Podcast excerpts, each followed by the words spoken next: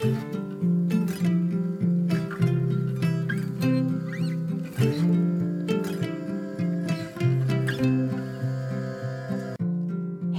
och välkommen till For Health med Anna Sparre. Idag handlar det om näringsämnen, tillskott och biohacks för att både bli friskare och prestera bättre. Vi pratar om allt från vitaminer och mineraler till örter och medicinalsvampar. Vi pratar inflammation, stillasittande, antioxidanter och ORAC-värde. Vilka örter ökar din förbränning? Varför dricker många idrottare rödbetsjuice? Vad är BCAA och hur fungerar de? Vem ska ta liponsyra som tillskott? Vad är adaptogener och hur används de? Detta är bara några exempel av allt som vi diskuterar i dagens avsnitt.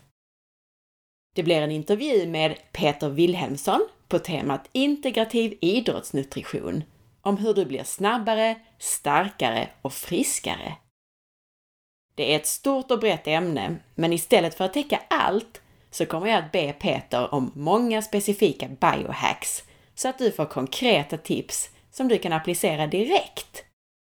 I det här avsnittet så får du även chansen att vinna Peters nya bok Snabbare, starkare, friskare med integrativ idrottsnutrition. Lyssna i slutet av avsnittet så får du veta hur. Om du gillar den här intervjun så blir jag jätteglad om du vill dela med dig av den på Facebook, Instagram eller till en vän. Det gör det lättare för mig att få hit intressanta intervjupersoner. Tack på förhand! Glöm inte heller att boka mig som föreläsare till ditt event. Och om du är nyfiken efter avsnittet så hittar du mer information på forhealth.se. Och så påminner jag också dig som inte redan har gjort det.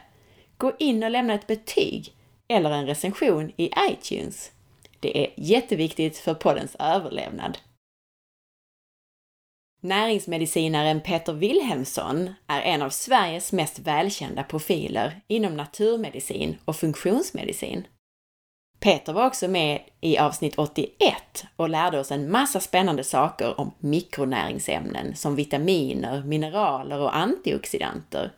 Och Peter berättar även mer om sin egen resa och sin bakgrund i USA i det avsnittet. Han var också med i avsnitt 102 och 104 där han pratade om samverkan mellan dina gener och din livsstil och om DNA-tester. Idag ska vi prata om hur du håller dig frisk och stark. Idag ska vi ju prata kost vid träning med anledning av din nya faktaspäckade bok Snabbare, starkare, friskare med integrativ idrottsnutrition och jag tänkte att vi skulle tömma dig på några bra tips på ämnet kost och träning. Men först eh, undrar jag varför du, som i tidigare böcker har fokuserat så mycket på kost och kosttillskott för den som vill hålla sig frisk eller den som är sjuk, nu skriver en sån här bok. Ja, jag har väl känt eh, starkare och starkare de sista fem åren, speciellt när träningsvågen har tagit fart ordentligt. Och det är så många flera som tränar på gym och det är så många flera som anmäler sig till Vasaloppet och till olika Vätternrundan och Klassikern och alla de här olika loppen och cykelloppen som går. Så det är en stark träningsvåg i Sverige och jag vet att uthållighetsmänniskorna är kanske alltid inte så kostmedvetna och de förstår inte att Eh, många av dem att kosten, användning av rätt kost och användning av rätt kosttillskott är en stor fördel, dels för deras träning och för deras hälsa. Och jag har eh, varit väldigt intresserad eh, hela mitt yrkesliv av att integrera saker och ting och jag har alltid sett kroppen som en helhet och att vi också från en funktionsmedicinsk perspektiv så är vi ett nätverk. Så att när man ökar träning och eh, så, kan, så kommer det påverka andra saker. Dels så får man mycket mer syresättning men man kommer att också förbruka, använda och behöva mer näring. Så jag ville föra in det här med kvalitetsnäring in i kvalitetsträning. Så att jag vill ge tips och råd för de som tränar och speciellt uthållighetssporterna. Uthållighetsträning så vill jag hjälpa dem att optimera sin träning så att de håller sig frisk genom att kombinera det med eh, bra näring och andra åtgärder som kan komplettera deras träning. Innan vi pratar träning och kost vid träning så måste jag bara ta upp en sak som du skriver i början av boken. Du summerar vad det mesta av sjukvårdspengarna går till och skriver att 72% av de skattepengar vi betalar för sjukvård beror på fyra olika saker.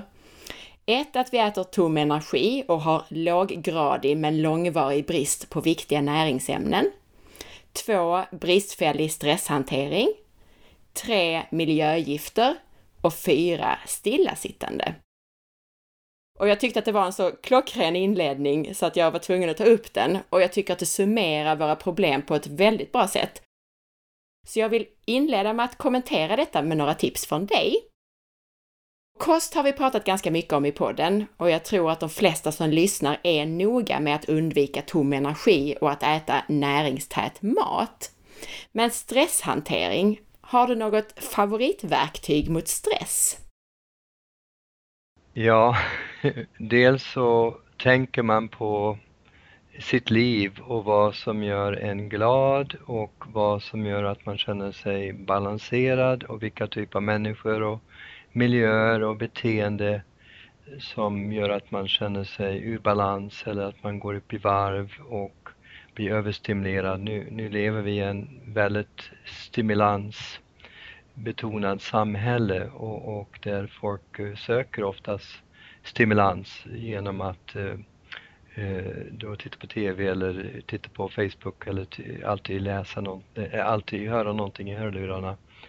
Och stillhet, jag tror att det här med tystnad och stillhet är en större och större bristvara för att hela samhället he, he, eh, hetsar upp eh, oss till att få stimulans att tillfredsställa oss via skräpmat och tillfredsställa oss kanske via skräpkultur och bara alltid vara igång med olika saker. Så att vi måste oftast eh, planera in eh, stillhet och det som är så underbart med uthållighetsträning är att många använder sin löparrunda eller cykelrunda eller skidåkningstid för att eh, bli av med en hel del stress från jobbet eller för att bearbeta tankar så att man får en, en tid att tänka. Så att tystnad, eh, andning, meditation, eh, jag tror de här sakerna i vårt samhälle, det kommer inte automatiskt. Så att man behöver planera in eh, tid för sig själv och tid för eh, reflektion och stillhet och eh, hitta ett livsstil som gör att man kan fylla på med lika mycket energi som man ger ut. Eh, och då måste man eh, ja, prata med sin familj och, och, och se till att alla har, att det blir en win-win, att man eh, kan göra vad man behöver göra på jobbet och hemma men samtidigt hitta tid för sig själv och fylla på med bränsle. Miljögifter då, kan vi undvika dem eller hur hanterar vi det? Ja, där har, eh, tycker jag, en, en enkel princip. Eh, vi utsätts för dem hela tiden via eh, luft och mat och kosmetik och kläder vi bär på oss. Och det är väldigt många saker som gör att vi samlar på oss miljögifter. Eh, men en sak vi kan komma ihåg är att dels så kan vi försöka att utsätta oss för mycket mindre miljögifter än, än, än eh, genom att planera och tänka och köpa rätt eh, råvaror och vistas i, i, i bättre miljö och tänka på hygienprodukter, kosmetikprodukter, matprodukter och, och ha ett extra filter på vatten som man dricker hemma. Så det är många saker man kan göra eh, för att eh, minimera miljögifter. Men en del blåser in från kolverk, eh, kol, kolgruvorna i Kina eller från industrier. Så får vi en hel del, till exempel krematorier har inte oftast adekvat filtrering av kvicksilver som kommer från amalgam i tänderna på eh, de som man har eh, eh, gått igenom det här krematoriet. Så att det finns så många olika källor av miljögifter.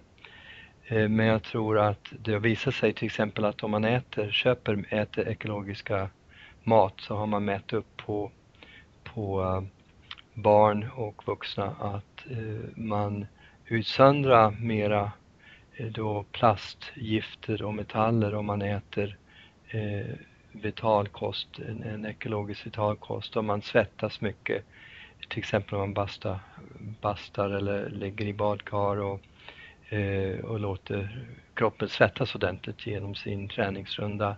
Och sen väljer man eh, produkter, både matprodukter och andra produkter som innehåller mindre gifter. Så min målsättning är att vi, vi eh, tar in mindre gifter varje dag än vi utsöndrar.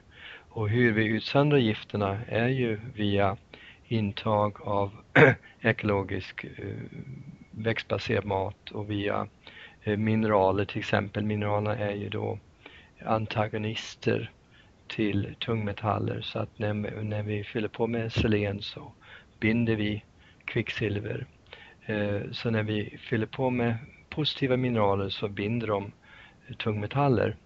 Så ju, ju sämre mineralstatus vi har, ju mer tungmetallerna kan uh, ha en uh, negativ påverkan på hälsan. Så genom att ha bra mat, genom att ta in mineraler i, i, i form av kosttillskott och sen att välja mer noggrann kvalitet i sina eh, produkter man har hemma och inte använda lika mycket plast och dricka från plastvattens flaskor, filtrera sin sin vatten och, och, och, tänka på att vi kan göra så många saker för att eh, våra nära och kära oss, och oss själva eh, ska minimera eh, den här insamlingen av de här miljögifterna som är som en tidsinställd bomb för det är en bioackumulering av toxiner. Så att det är inte så att man känner symptom direkt efter man har fått i sig eh, lite blus från sin läppstift, från sina eh, kosmetiska produkter. Man känner inte direkt kanske av det om man är superkänslig men om man tar på sig det här dag efter dag, år efter år så kommer det ha en negativ påverkan på, på hälsan. Så att eh, det är medvetenhet och eh, ett beslutsamhet att eh, satsa på kvalitet på allt man köper och allt man gör. Den fjärde aspekten som du tog upp då är ju just eh, med tanke på din bok Stillasittande. Vad är det egentligen som är så dåligt med stillasittande? Vad händer egentligen i kroppen när vi sitter stilla? Ja, dels vill jag att eh, alla tänker från ett historiskt perspektiv. Och det är ju så att vi har ju rört oss Eh, tidigare under vår historia, i 99,99 procent av vår historia så har vi eh, innan den industriella revolutionen och innan den här moderna revolutionen med alla kontorslandskap och all modernisering som har varit en, en, en stor gåva med bilar och med uh, att vi kan förflytta oss snabbt och, och, och långt och, och utan att behöva gå. så har det en, en, en, en positiv sida men det finns också en baksidan av det hela och baksidan av det hela är att vi har eh, eh en livsstil och stillasittande som inte är anpassad för vår fysiologi. Så hela vår fysiologi och biokemi till exempel är ju då eh, mycket av en frisk eh, frisk funktion har att göra med att blodet hela tiden eh, bär näring eh, in i cellerna och eh, olika slaggprodukter eh, bärs ut från cellerna. Eh, och, och, alla organ behöver det här fantastiska flödet av, av cirkulation då, av blodcirk en, en frisk blodcirkulation. Så att när vi har mera sittande och vi har mera stillastående så blir det att nästan som ja, cellerna svälter lite för att de inte får den näringen och, och, och det blodet, det livet som de ska få. För vi har ju en central pump i hjärtat och som pumpar runt blodet men vi, vi har inte det för lymfsystemet och, och eh, den här centrala pumpen i hjärtat behöver hjälp med rörelse också. Så att rörelse är någonting som vi har mycket mindre i vårt samhälle än, än vi hade tidigare då när vi var tvungna att vara ute och hugga i skogen och, och, eller plantera och, och rensa och, och, jobba mycket mer aktivt och transportera oss via eh, häst eller via att gå.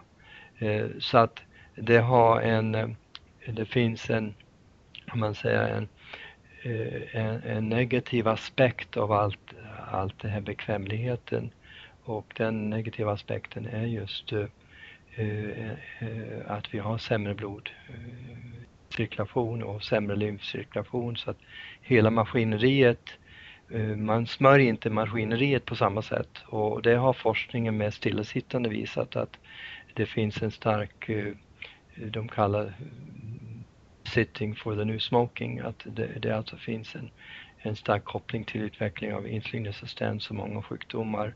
Eh, eh, korrelerat till hur många timmar per dag man sitter. Så att om man till exempel kan få ner sitt sittande till under eh, fyra timmar, eh, tre, fyra timmar om dagen så har visat sig att man i snitt lever tre, fyra år längre och har mindre antal sjukdomar jämfört med om man har ett sittande av 7 till 12 timmar per dag. Och jag trodde innan jag hade läst den här forskningen för, vi säger för 7, 8, 9, 10 år sedan eh, och tidigare så trodde jag att ja, ja, man kan sitta 7-8 timmar på kontoret och så kanske man sitter en, en eller två timmar hemma och så sitter man lite i bilen. Men det kan man kompensera med genom att man är ute och springer en timme. Men då har den här forskningen visat att det räcker inte med att eh, springa en timme för att kompensera för Eh, 7 till 10 timmar av eh, stillasittande. Och då menar jag kombinationen av när man sitter hemma och när man sitter i bilen och när man sitter på kontoret. Så när jag, när jag bestämde mig för att läsa, den här bo, eh, för att läsa böcker som är liknande och läsa studier och skriva den här boken då, och läsa studier kring stillasittande så, så var det en aha väckarklocka för mig eh, Eh, att det är så väldigt stora hälsopåverkan eh, av stillasittande. Jag själv har eh, sex år sedan gick jag över till ett stående arbetsbord och, eh, och det tycker jag har varit jättebra. Det känns att det varit en, en, en riktigt bra eh, åtgärd för min egen hälsa.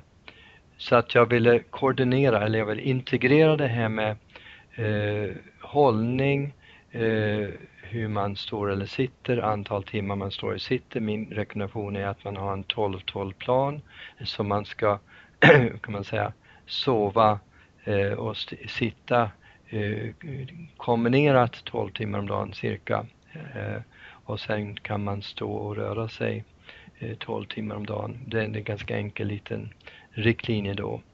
Eh, så att man inte hamnar i en, en eh, eh, ja, 7 till eh, 6 till 12 timmar av sittande. Eh, sen kombinerar man det med, med rörelse, eh, vardagsmotionen och sen planerade träningspass. Så man kan få ihop alla de här sakerna. Att man, man sitter mindre, man står mera, man eh, har en bättre hållning, man rör sig, man gör sin vardagsmotion och den är varierad. Man gör lite trädgårdsarbete och lite städning och man tar promenader med sin eh, partner eller kompis eller med hunden och, och, och, och så sen eh, dessutom så tränar man då flexibilitet, man tränar uthållighet, man tränar då styrka och balans. Så ju mera man kan få ihop alla de här sakerna så att det optimerar våra förutsättningar, vår fysiologi, ju friskare vi är. Det du skriver om kallar du för integrativ idrottsnutrition. Vad är det för någonting? Då vill jag integrera träningen med eh, en anpassad kost, användning av kosttillskott. Eh, mental träning vet vi eh, är en viktig del av all, all typ av elitidrott och, och träning när man ska nå framgångar. Och så sen gå igenom det här med rörelse. Jag vill, jag vill eh, sätta träning i ett sammanhang som jag sa tidigare att träningen ska sättas i ett sammanhang med, med hållning, med rörelse, med sittande, stående. Så att användning av hela kroppen och, och dina kroppsdelar ska integreras med dina träningspass så att de förstärker vad du vill få ut av dina träningspass. Eh, kosten ska förstärka din träning, kosttillskottsintag ska förstärka din träning. Din mental träning ska göra att du tränar bättre och sen de behandlingar du tar, om det är akupunktur eller regelbunden massage eller kiropraktik eller du har en magnetmadrass du ligger på eller det finns andra typer av behandlingar du gör som du tycker hjälper. Alla dessa då tillsammans gör att du kan träna mer effektivt och att tillsammans så bidrar de till en hållbar långsiktig hälsotillstånd. Så att jag vill sätta ihop de här i, i, tillsammans och därför jag kallar för integrer, integrativ idrottsinstitution. Att jag integrerar både kost och kosttillskott tillsammans med andra eh, åtgärder som förstärker eh, träning och rörelse i ditt liv. Bokens tjockaste kapitel handlar om kosten med fokus på kost vid träning. Och jag vet att du anser att man inte kan generalisera och använda en enda sorts kost för alla som tränar. Men vad är det egentligen som avgör hur vi ska äta? Alltså varför behöver vi individanpassa kosten? Då tycker jag det är en bra liknelse med vår behov, känslomässiga behov och, och, och mentala behov eller intellektuella behov eller hur vi ser ut utvärtes eller våra, eh, hur kroppen är. Så att vi, vi, vi är väldigt olika. Vi är lika olika biokemiskt som vi är fysiskt eller intellektuellt, intellektuellt eller känslomässiga. Så att vissa personer behöver mycket beröring, de behöver många kramar, de, de behöver uttrycka känslor hela tiden väldigt intensivt via sin konst eller andra typer av uttryck och andra personer kanske är lite mera eh, av det mentala och de behöver mera intellektuell stimulans. Och, och, och, så att vi är väldigt olika känslomässiga olika och vi är väldigt, eh, alltså intellektuellt kan vi vara, ha olika eh, preferenser och, och behov av stimulans. Så vi behöver, kan man säga intellektuellt äta olika saker och vi behöver känslomässigt smaka på och uttrycka olika saker. Och då tycker jag det är väldigt konstigt om man skulle tro att alla ska äta samma kost genom att vi är så olika på andra plan. Alla eh, lyssnar inte på eh, Johann Sebastian Bach hela dagarna och alla läser inte samma typer av böcker. Så varför ska alla då äta exakt samma typ av kost? Så det är en sak jag vill föra in då, att vi har olika behov och det, vi har ganska liknande behov eh, genetiskt och vår DNA, våra grundbehov att vi behöver Eh, eh, kolhydrater, vi kommer alltid behöva kolhydrater, fett och eh, ja, protein då kan man säga. Men vi kan behöva mer eller mindre kolhydrater, fett och protein beroende på vår epigenetik, vår DNA, den typ av rörelse, motion, arbete vi har och, och eh, om vi har en lägre förbränning eller snar, en snabbare förbränning, om vi har en, en låg sköldkörtelfunktion, om vi har vissa, vissa sjukdomar eller vi har unika behov. Eh, så att eh, om vi har till exempel genetisk tendens till inflammation eh, och man hade, eh, eller man har eh, föräldrar som har reumatiska, man har tendens till reumatisk problem, då, då vill man äta mera en antiinflammatorisk kost. Det räcker inte att äta en hälsosam kost. Man ska spetsa eller man ska individanpassa den hälsosamma kosten till att äta en extra eh, antiinflammatorisk kost för att det finns det här genetiska anlaget till eh, inflammationer. Så dels så tror jag att vi har olika behov av, av, eh, av de här mängderna och typer av kolhydrater eh, Eh, och eh, protein och fett och så sen samma sak med mineraler, vitaminer och andra näringsämnen. Så ju mera man kan skräddarsy kosten eh, ju, ju bättre. Men det finns grundläggande saker som vi alla behöver ha. Jag, jag, jag framför då att eh, det finns många bra kosthållningar.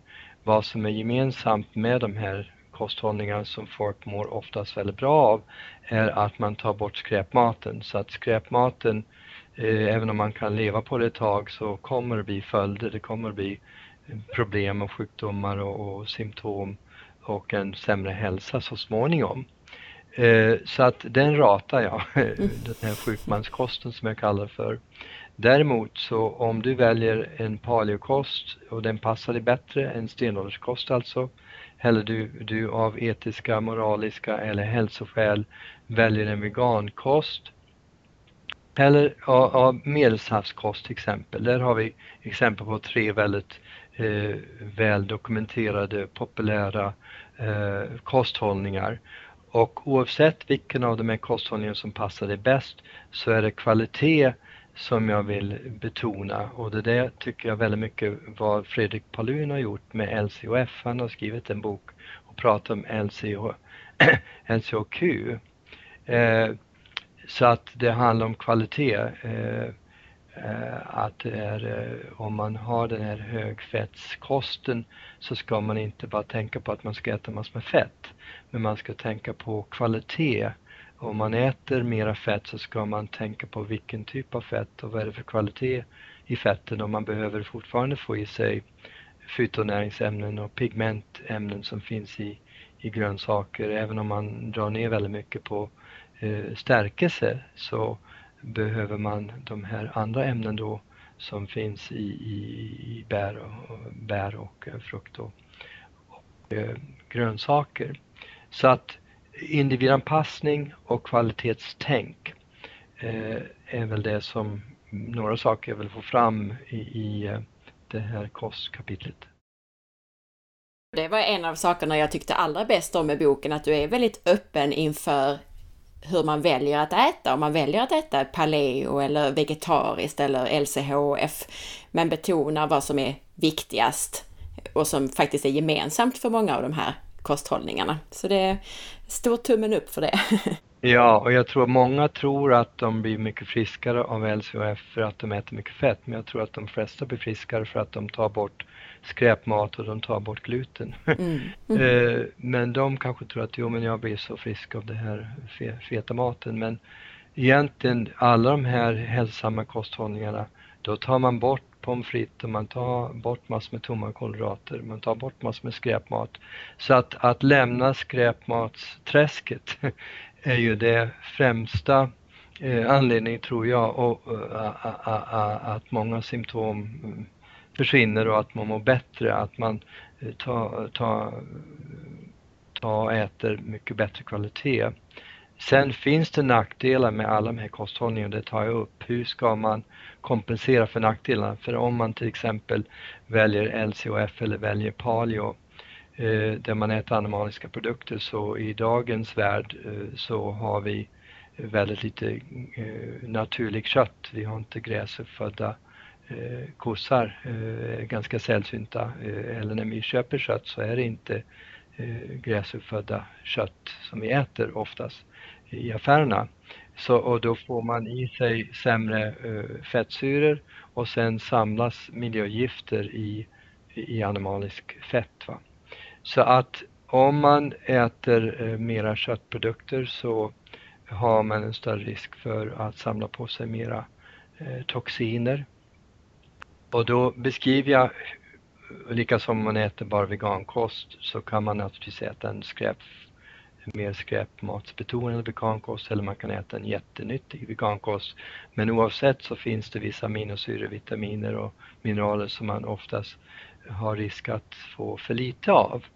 Så det går vi igenom eh, eh, och eh, beskriver hur kan vi stötta och göra de här kosthållningarna som man känner och som visar sig hjälpa. Hur gör man dem ännu bättre? Det är det jag försöker göra i det här kostkapitlet.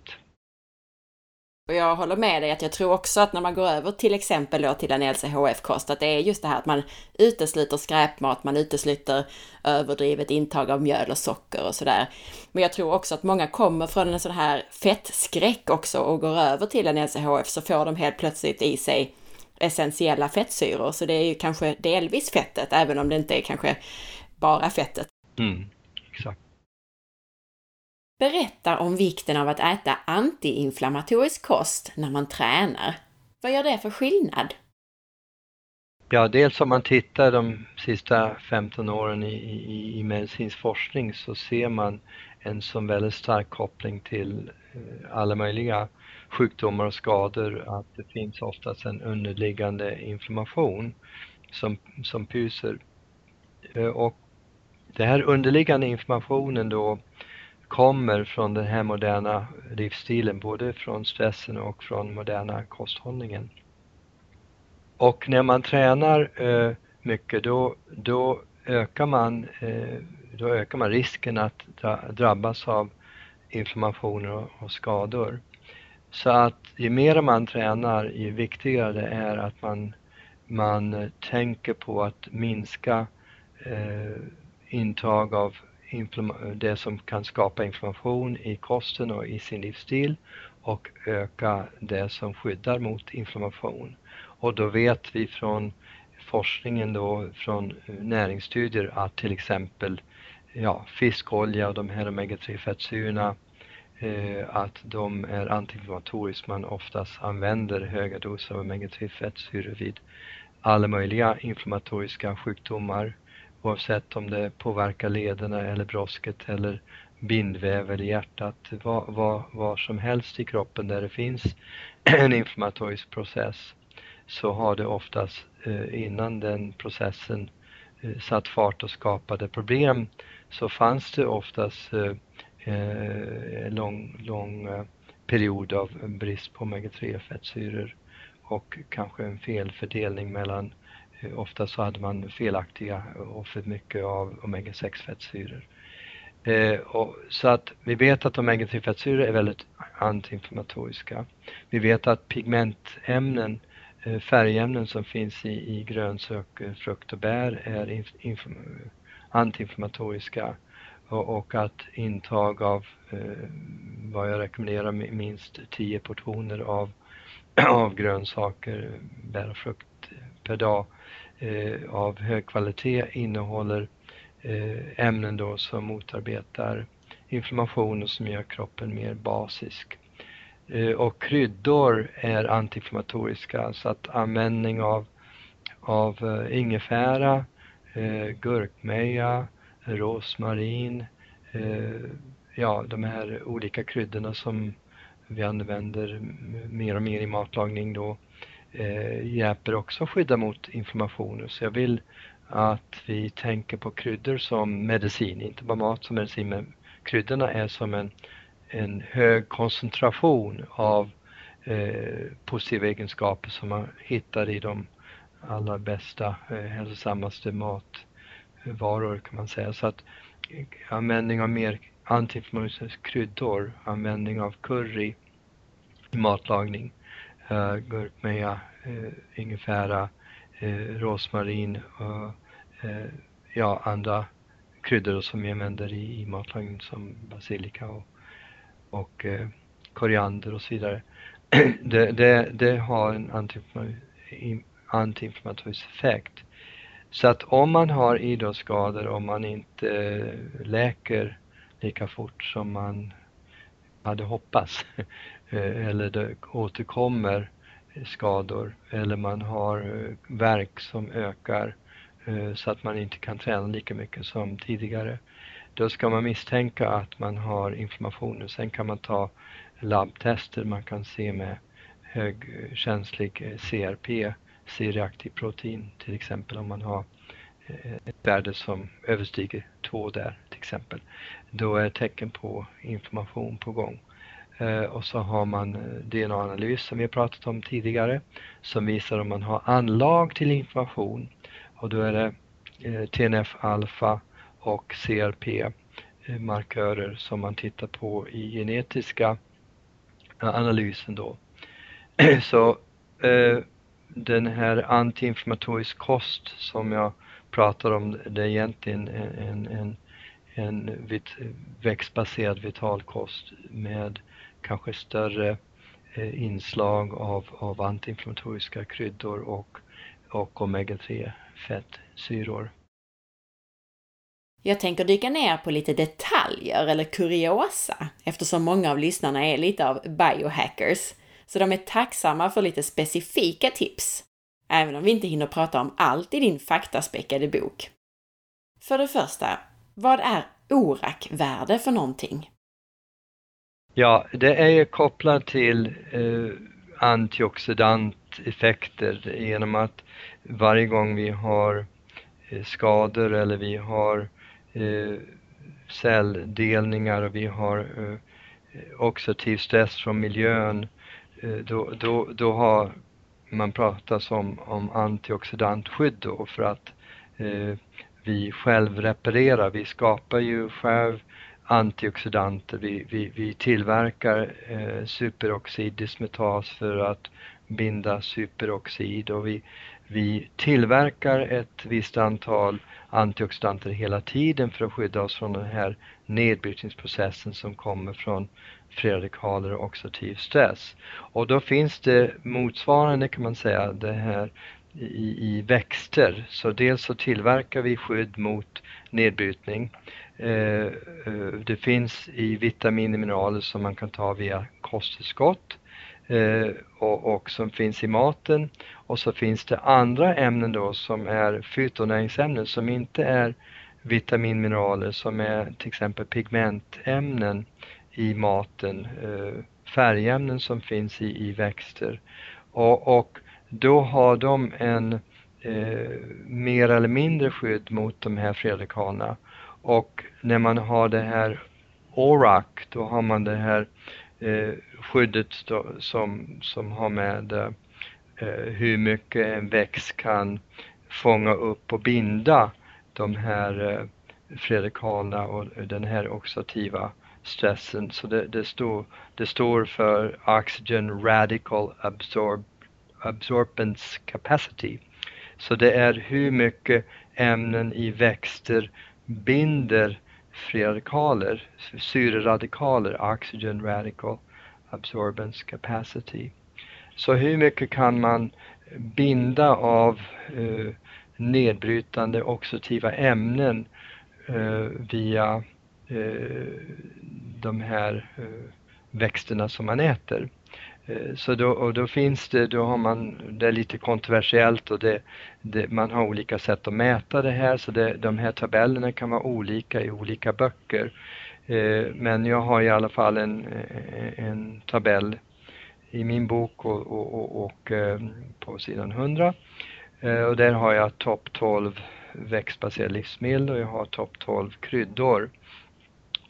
Så att om man äter Eh, Eh, jag har ju lingon, jag har ronebär, jag har blåbär, eh, kakao, kidneybönor och valnötter. En av de eh, intressanta saker tycker jag är att om man har en, en lägre inkomst eller man vill spara på pengar så en, och speciellt om man är vegetarian så är en av de bästa antioxidant hög ORAC livsmedel är faktiskt kidneybönor. Eh, och det, det, är också pintobönor, svarta bönor och linser.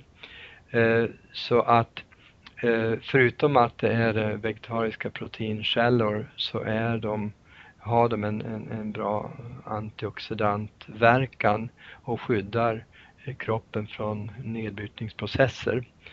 Eh, så att om man använder mera av de här eh, ja, växterna och, och, och kryddorna.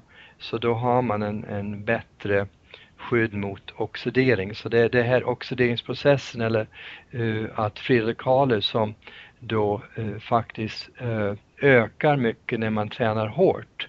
Så att träningen ger en positiv effekt för kroppen, för muskel, för styrka och för uthållighet och för aerobisk kapacitet och allting.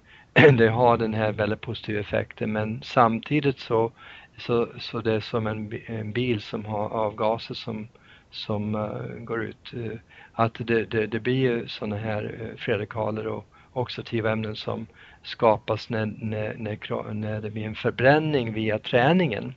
Och om man äter eh, den här vitalkosten och har eh, intag av de här hög ORAC-värden, kryddor och, och, växter, då har man en skydd, ett bättre skydd mot den här oxidativa stressen som eh, automatiskt eh, sker när man tränar hårt. Nu har du betonat effekten och, och vikten av att äta kryddor och örter. Berätta om den termiska effekten som kryddor kan ha. Det är så, vi är vana att tänka på matsmältningen och, och, och eh, sköldkörteln då. När vi pratar om ämnesomsättning så tänker man oftast på om man har en låg uh, sköldkörtelfunktion så har man en, en lite långsammare omsättning och när man har en hög funktion så går maten igenom lite snabbare och förbränns lite snabbare. Och eh, när, om man smälter maten väldigt bra då har man en bättre eh, användning och förbränning av, av näringsämnen. Men även i maten i sig, i kryddor speciellt, så finns det vissa kryddor och vissa ämnen som gör att, eh, att det blir en liten termisk effekt eller blir en liten ökad förbränning. En stimulans av cirkulation och förbränning av maten. Och det är ju främst någonting som, som sker oftast när man tar de här hetare kryddorna. Eh, så att man har ju märkt när man har gjort viktminskningsstudier att om man eh, till exempel eh, ökar sitt intag av eh, ing, eh, ingefära eller, eller eh, grönt extrakt eller cayennepeppar eller heta currykryddor så, så sker det en, en ökad förbränning och det vet alla som har beställt lite för hett curryblandning på en restaurang att man börjar svettas. Så att om man börjar svettas och det svettas i pannan och, och, och hela kroppen känns varm plötsligt, då har den här lilla, den här lilla mängden av kryddor i den här soppan eller i curryrätten har påverkat eh, cirkulation i hela kroppen. Det är fantastiskt att man eh, kan få en sån stark effekt av en sån liten mängd av eh, chili.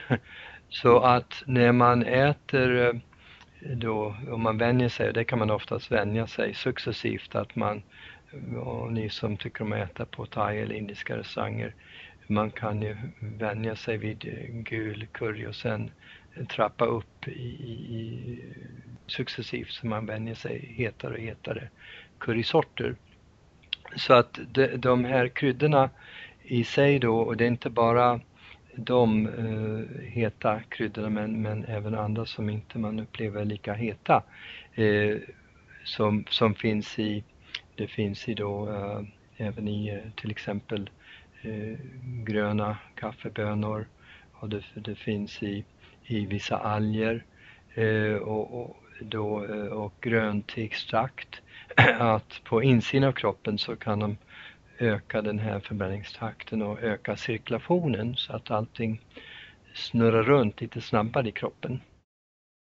Så du säger att det både ökar blodcirkulationen och fettförbränningen egentligen, eller energiförbränningen? Ja, exakt. Mm. mm. exakt. En annan sak som är spännande är ett ämne som vi pratade om i vår första intervju i avsnitt 81. Och då pratade vi om kopplingen mellan mat och kväveoxid. Vad spelar kväveoxid för roll för träning och prestation? Dels så tycker jag det är en väldigt intressant koppling eh, just via blodkärlen genom att eh, ofta så eh, blir blodkärlen stelare och stelare ju äldre man blir och, och eh, då, därför stiger oftast blodtrycket hos äldre människor för att de här endotela cellerna eh, som finns längs alla våra blodkärl de blir lite stelare. Vi, vi, vi oftast kallar för processen kanske åderförfettning eller åderförkalkning. Det sker oftast väldigt successivt. Och då har man funnit att det här ämnet som dels som vi bildar själv i kroppen men som bildas eh, lite mindre och mindre när man blir äldre. Och dels det som finns i maten eh, då i, i, vissa växter då som i, i spenat och i rödbetor, då innehåller de nitrater som kan omvandlas till eh, kväveoxid. Och, och sen även det som finns eh, vid protein, proteinnedbrytning för att proteinnedbrytningen gör att eh, det bildas kväve och sen bildas det ammoniak och sen bildas det eh, ja, nitrater, nitriter och sen bildas kväveoxid. Så det finns en beskrivning av det här i, i, i min bok då, den här bildningsprocessen. Eh, så att från proteiner, från restprodukter från proteiner så bildas det en del kväveoxid. Vi bildar det internt en del och så kan vi få det från eh, vår mat och så kan vi få det från kosttillskott och det, det, kan bildas även från arginin och citrulin, samarbete mellan arginin och citrulin, alltså från det kosttillskottet. Så det finns många olika sätt som, som uh, det bildas och det bildas i samband med uh, olika steg. Så att eh, i maten då, då börjar det eh, i, i munhålan där vi ska blanda de här nitratrika eh, grönsakerna till exempel ska blandas med saliv, det måste blandas med saliv och så sen omvandlas det här nitratet till nitritet. Och sen blir det den här lilla gas som heter kväveoxid då, som bildas så småningom. Och det där lilla gasämnet gör att de här blodkärlen håller sig mjukare. Det motarbetar åderfettning, åderförkalkning eh, och det gör att det blir så småningom eh, det, det gynnar bättre cirkulation och syresättning av muskelcellerna. Det kommer in till idrotten då. Så att hos de som har risk för högt blodtryck eller har högt blodtryck så kan det ske en sänkning av blodtrycket med till exempel regelbundet intag av, av rödbetsjuice på grund av att det gör att våra blodkärl, blodkärlen blir lite mjukare och då, då kan det bli bättre cirkulation och min, mindre blodtryck då. Och samma sak som samma process som gynnar en, en eh, ökad cirkulation och, och, och bättre eller sänkt blodtryck gynnar ju också att det blir bättre syresättning till muskelcellerna och då blir det också mer syresättning och, och, och bränsle för att skapa ATP-energi. Så att eh, allt, allt det här hänger ihop.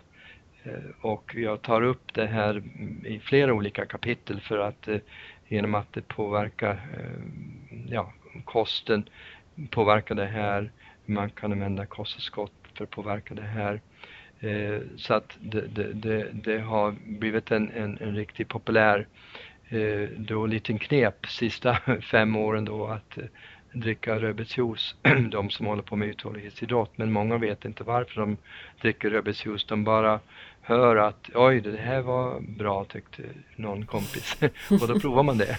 Och, och eh, det är bra. Men, men här beskriver jag i boken lite varför eh, det är bra att äta spenat och äta rucola och dricka rödbetsjuice. Eh, just för att man bildar det här Eh, kväveoxidet som är gynnsam för eh, hälsan, för alla våra blodkärl och för bättre prestation på grund av att muskelcellerna får en bättre syresättning.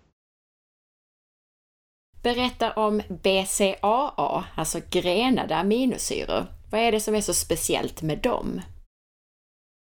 Vi har ju då eh, uh, aminosyror som används uh, för olika funktioner i, i, i kroppen och just när vi tränar och det blir muskelfibrer som, som bryts ner och, och det blir en återbildning av muskelfibrer och det blir, eh, det blir ök för att återbilda de här muskelfibrerna och, och, och, och återhämta sig från träning så behövs det både eh, eh kolhydrater och protein. Eh, genom att muskelfibrerna består av protein. Och då finns det vissa eh, aminosyror då som bryts ner från protein som är lite extra bra för att eh, då återhämta sig från nedbrytning av muskelvävnad eller för att bygga nytt muskelvävnad. Och en av de aminosyrorna är glutamin och det finns tre andra då och det är lysin, isolysin och valin. Och de kallar man för de grenade aminosyrorna.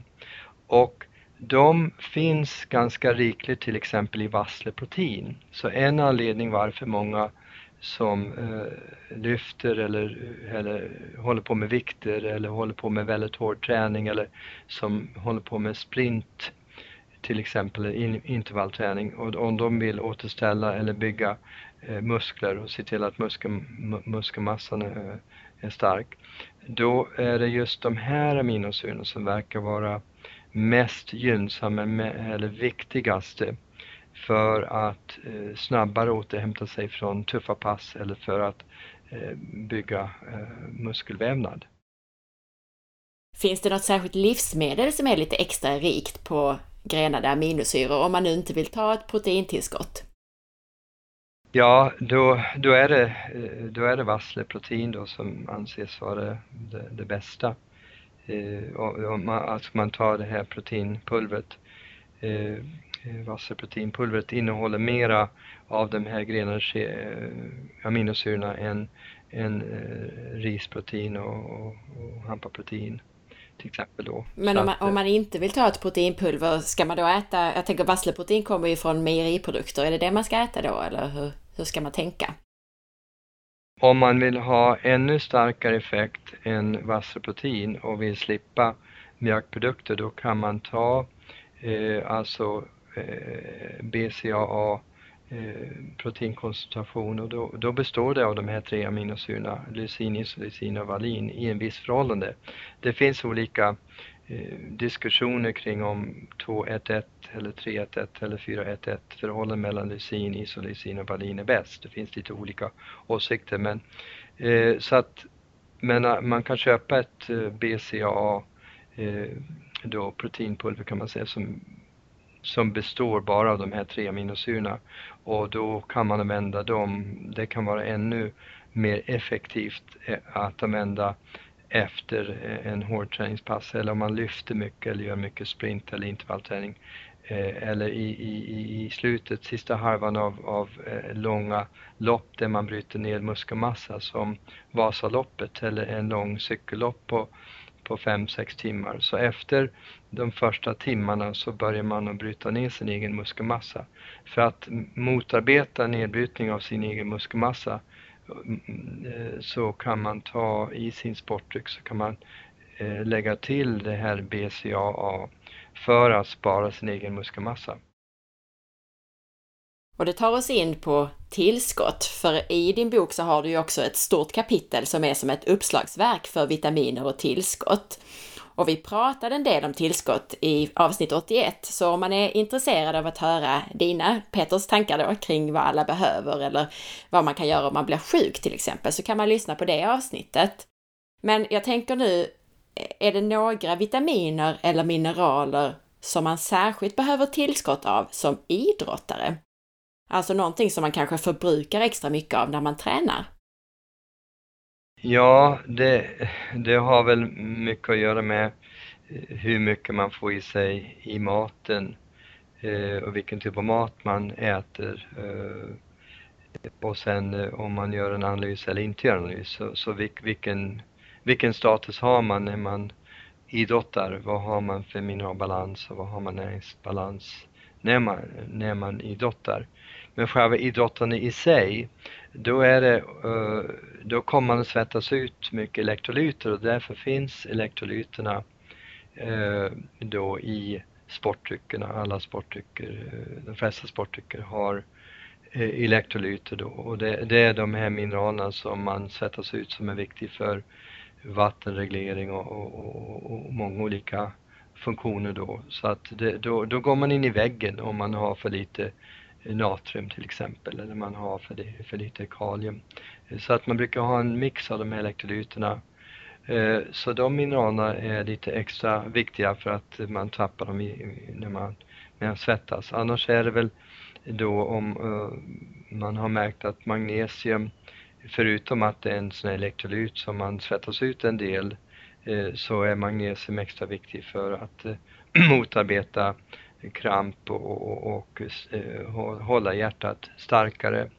Eh, och, och sen har man eh, då andra vitaminer och mineraler som motarbetar den här oxidativa stressen och inflammationen. som jag sa tidigare. Att, eh, hård träning ökar inflammation och hård träning ökar oxidativ stress. Så antioxidanta ämnen, eh, Eh, det, träning är en typ av oxidativ stress som skapas och eh, då om man äter en väldigt bra kost och, eh, och, och sen tar kosttillskott så har man ett bättre skydd mot oxidativ stress och, och inflammationer och förebygger skador då. Och jag tänkte dyka ner på några specifika tillskott, några exempel helt enkelt. Berätta först och främst om liponsyra.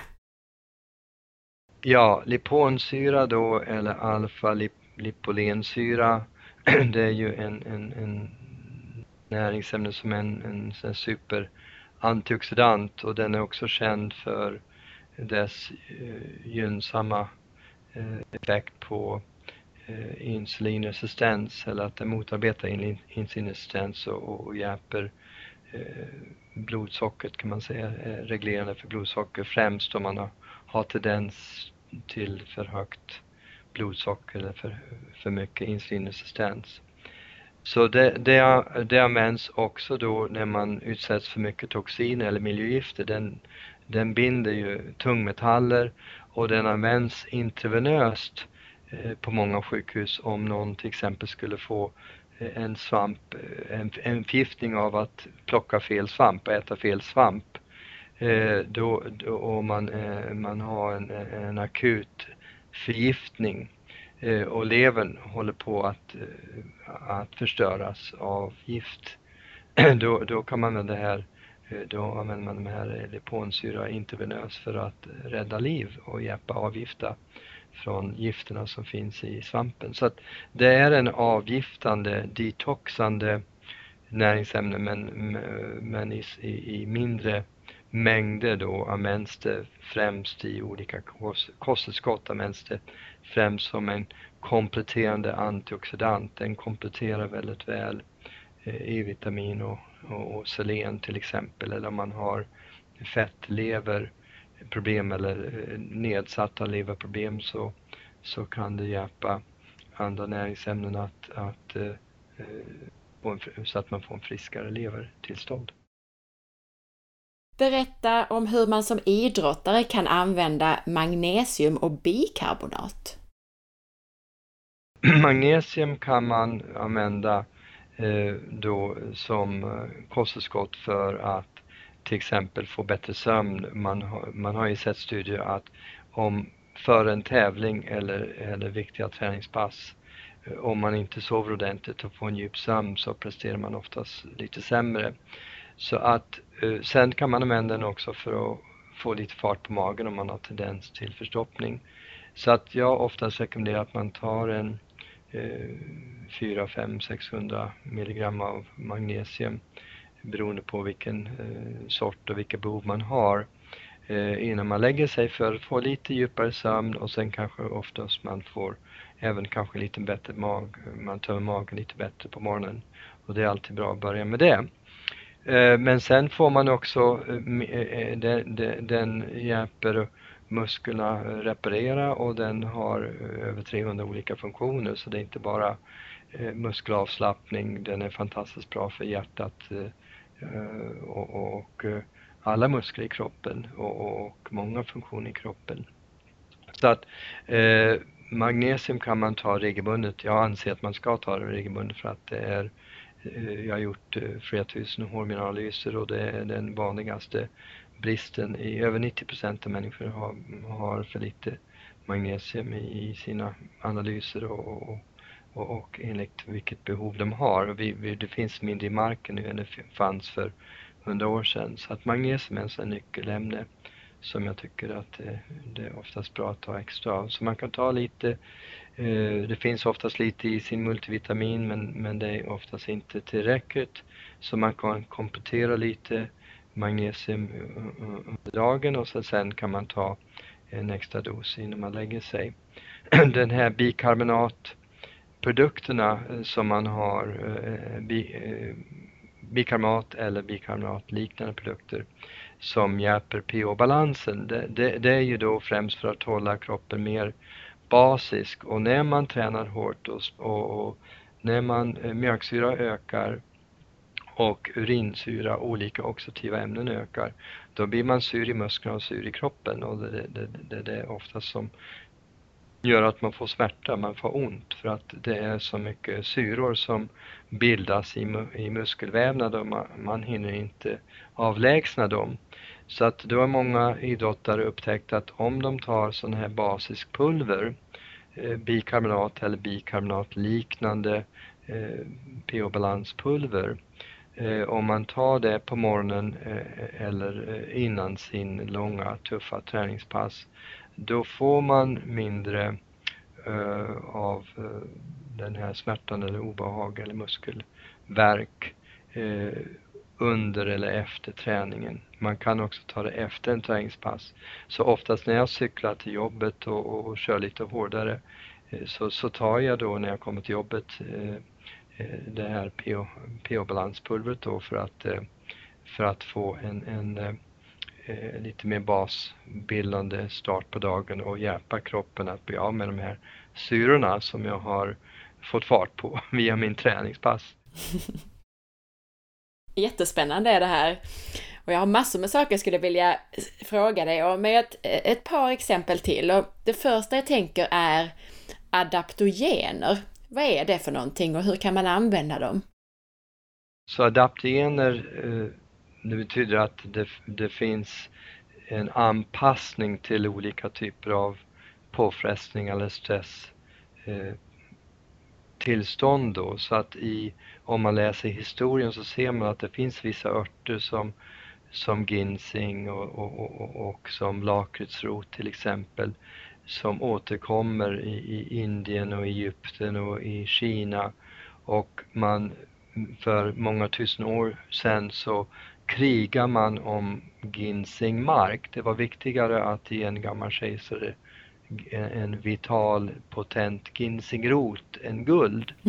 Och det är för att när, eh, när, när, när man blir äldre då, man, man märkte att eh, man, man har då minskade funktioner, minskad energi och man blir lättare sjuk och så vidare. Så att eh, man blir lite svagare eh, när man blir äldre. Så att man har använt sådana här adaptogena örter för att eh, hålla sig vitalare längre för att motarbeta nedbrytningsprocesser, eh, hålla sig friskare längre. Så att adaptogena örter som rosenrot, som ryskrot, som ginseng, som schisandra, som ashwagandha har man använt väldigt mycket i Indien till exempel. Man har, man har det här Eh, holy basil, eh, basilika eh, örten. Man har olika örter eh, vi har här i, i Norden då, eh, det här rosenroten som jag har i min örtträdgård.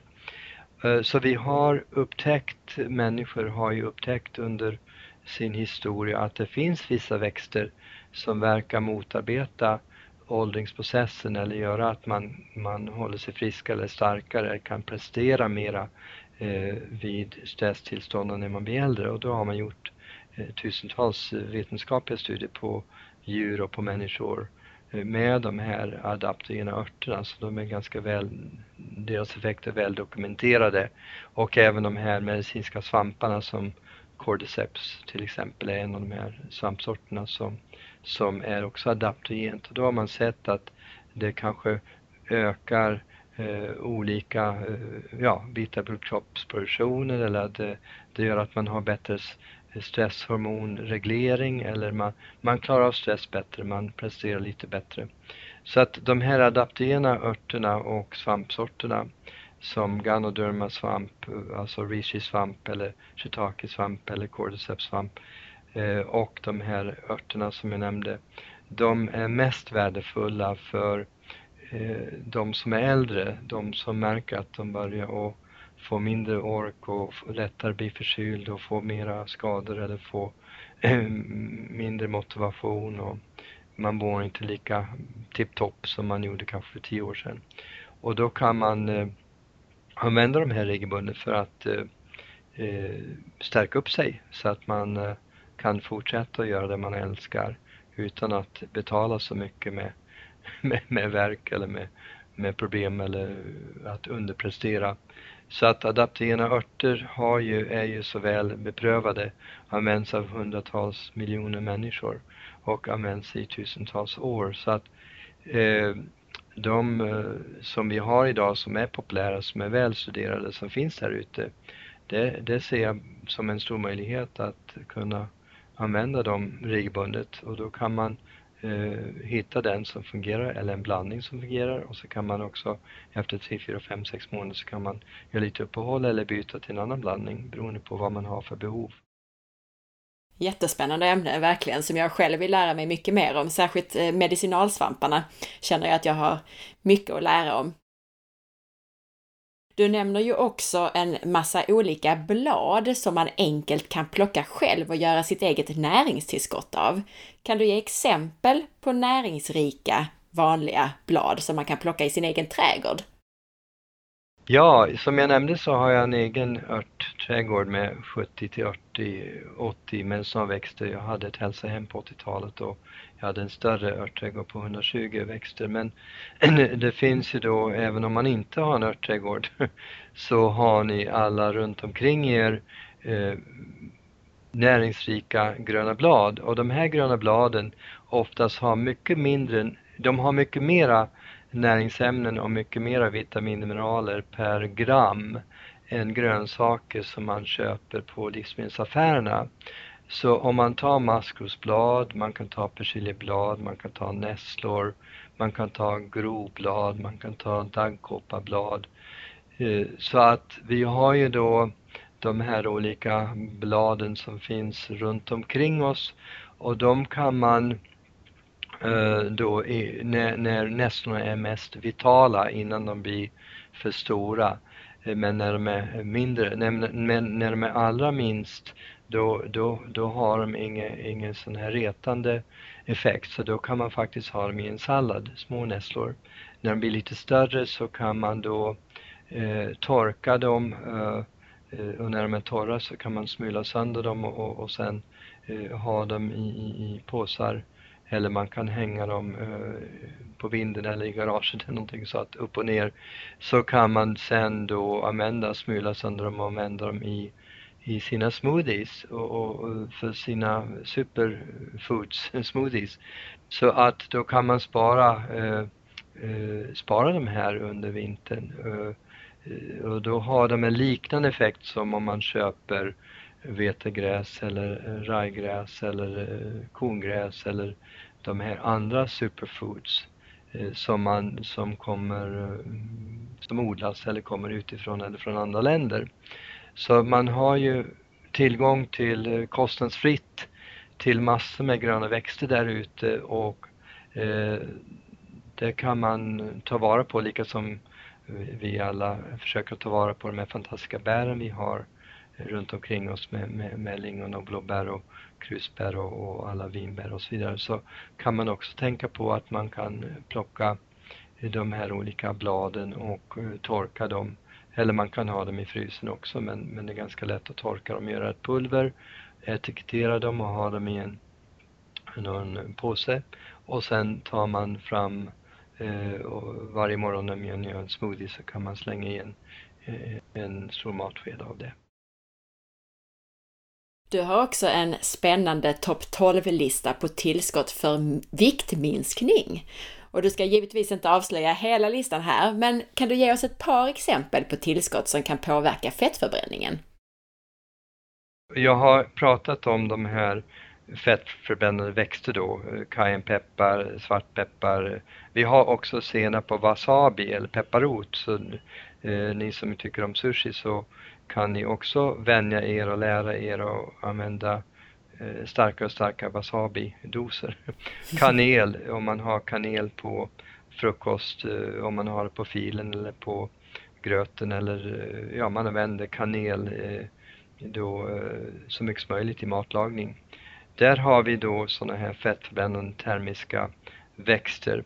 Vi har ju då krom som många har använt extra doser av runt, speciellt runt kanske 600 mikrogram, alltså 200 mikrogram tre gånger om dagen till exempel, det är en bra dos.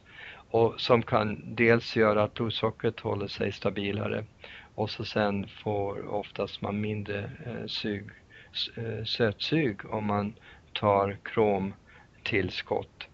Eh, sen har vi grönte har jag nämnt, de här katechiner eller ämnen ECGC, ämnen som finns i, i de här fenolerna, de här växtämnen som finns i grönt te. De, de både ökar fettförbränning och motarbetar insulinresistens. Så där har vi några av de här eh, som jag listar upp i boken.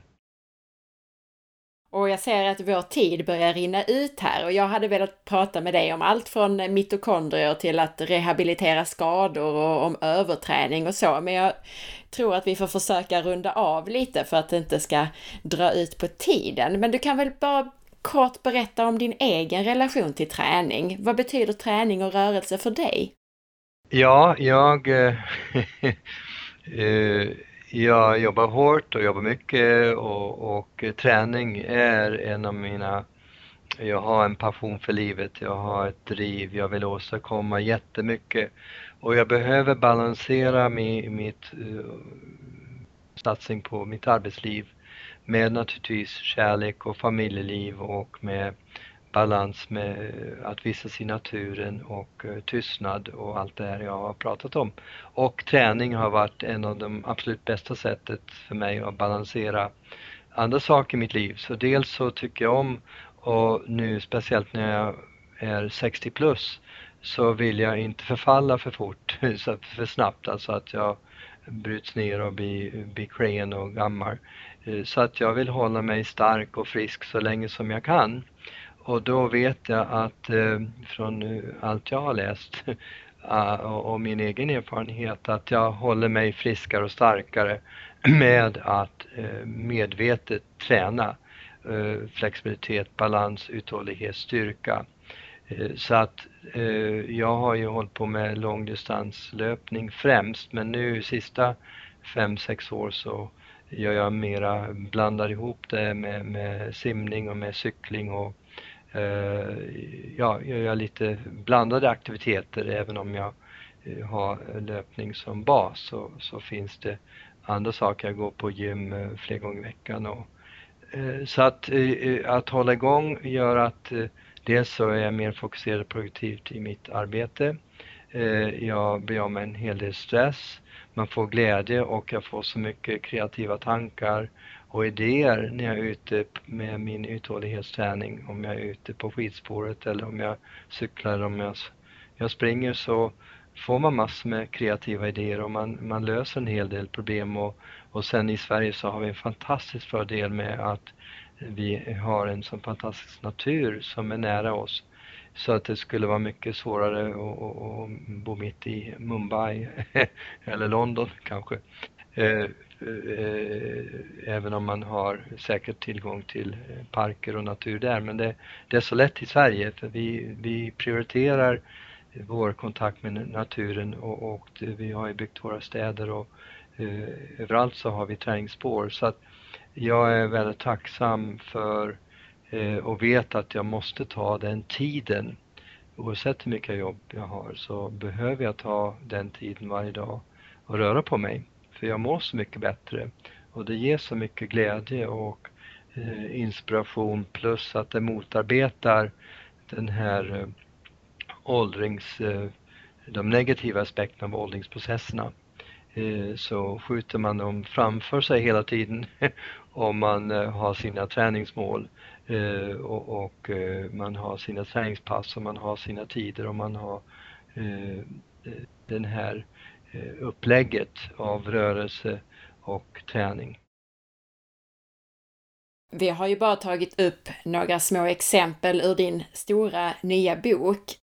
Berätta lite mer om boken. Vem är det som, som får hjälp av boken och var kan man köpa den och sådär? Ja, boken eh, den eh, tog mig fyra år att skriva och den eh, publicerades i maj. Så det har inte eh, hunnit komma ut till alla ställen än.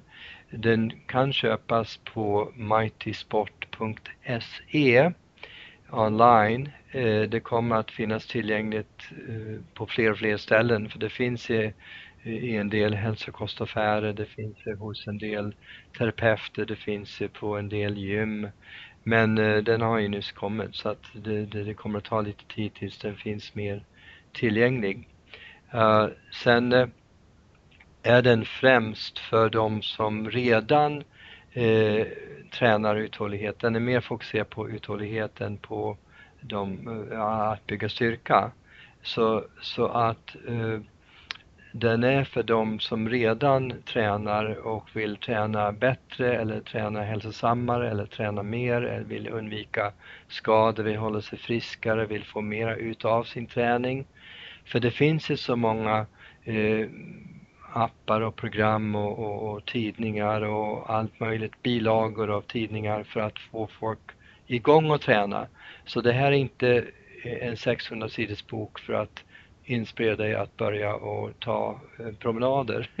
Det här är en, eh, egentligen en uppslagsbok för de som redan eh, är ute och, och tränar och, och, vill veta mera hur de får mera ut av sin träning och se till att träningen eh, ger dem också en friskare eh, liv. Jag har 12 kapitel och det finns en anledning, det var väldigt tydligt för mig. Jag hade, jag hade läst 60 olika böcker om, om träning och näring eh, i mitt förarbete för att skriva den här boken och jag kände att den här boken behövs eh, och det var väldigt tydligt för mig att det fanns de här 12 kapitlen eh, och då tänkte jag kan jag läsa upp dem så vet ni lite mera vad boken kan ge och, och, och vad den eh, kan hjälpa med. Så att dels så kan man vända som en uppslagsbok. Så först börjar jag med det här med fysisk aktivitet för en hållbar hälsa. Och sen pratar jag om integrativ idrottsinstitution, jag pratar om metabolic typing, jag pratar om funktionsmedicin. Jag har lite bakgrund till hur jag tänker, hur jag kom fram till den här informationen. Och så sen har jag eh, mer om träning då, in, individanpassad träning och sen har jag det här långa kostkapitlet och sen har jag kapitel eh, av cirka 100 sidor bara om kost Och så sen har jag en, en kapitel om, om uh, återhämtning och sportdrycker och, och hur, man, uh, hur mycket vatten man behöver dricka och hur man ska uh, ladda och så vidare. Och så sen har jag en kapitel om, om skador, en om energitjuvar och varför, vad är det som kan sabotera din hälsa och din träning. Och så sen har jag en hel kapitel för de här åldrande motionärer eh, så, som vill fortsätta att träna och hålla sig frisk eh, när de är upp över 45-50 år. Sen har jag en hel kapitel om biomarkörer och analyser och hur man kan anpassa eh, kost, kosttillskott och träning till de uh, analyser, vad, vad som visar sig i analyserna. Eh, och sen har jag en hel kapitel för elitidrottare. Och sen sist har jag en kapitel som, som knyter ihop säcken. Där jag eh, får ihop, försöker få ihop allt det här till, till en bra avslut.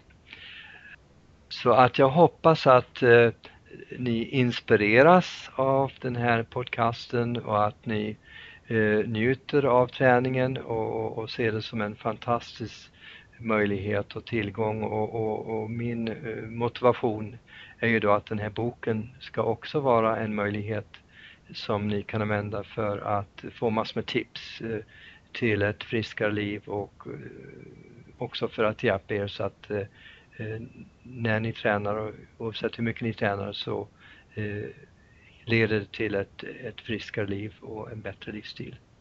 Så tack för den här tiden! Jättefint Peter! Stort tack för att du delar med dig av så många tips!